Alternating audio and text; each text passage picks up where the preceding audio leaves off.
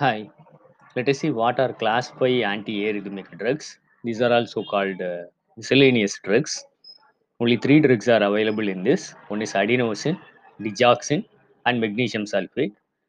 Adenosine is a naturally occurring uh, nucleoside composed of adenine and ribose. It has a very shorter half-life, uh, extremely shorter. It acts less than 10 seconds. It acts through A1 uh, receptors, which are G protein coupled receptors.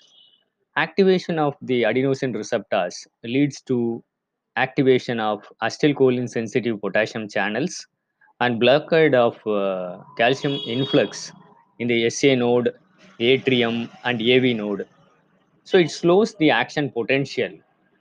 Adenosine uh, is primarily used to terminate uh, acute uh, paroxysmal supraventricular tachycardia and uh, Wolff Parkinson uh, White syndrome. It is not indicated for atrial flutter or atrial fibrillation. When the patients are put on dipyridamole, a vasodilator used in angiographic studies, it decreases the efficacy of adenosine. So there should be caution while giving adenosine when the patients are put on dipyridamole. Adenosine can cause uh, bronchospasm and should be used cautiously in uh, patients with obstructive uh, lung disease. The next drug is uh, digitalis digoxin. It's a digitalis glycoside. It acts indirectly to increase the vagal tone and thereby slows the AV conduction and increase the AV node refractory period.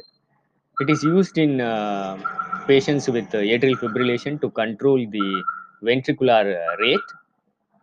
It does not cause uh, bradycardia, uh, which occurs with the beta, beta blockers. In fact, digoxin has a positive inotropic effect and also used to treat heart failure. The next drug is uh, magnesium sulfate.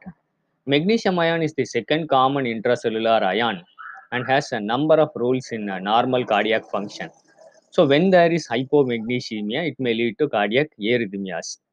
Magnesium sulfate is administered intravenously to suppress the drug-induced torsades de pointes, to treat the digitalis induced ventricular arrhythmias, and to treat uh, supraventricular arrhythmias associated with magnesium deficiency.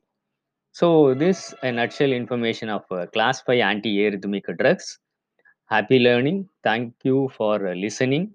Kindly share this to your friends.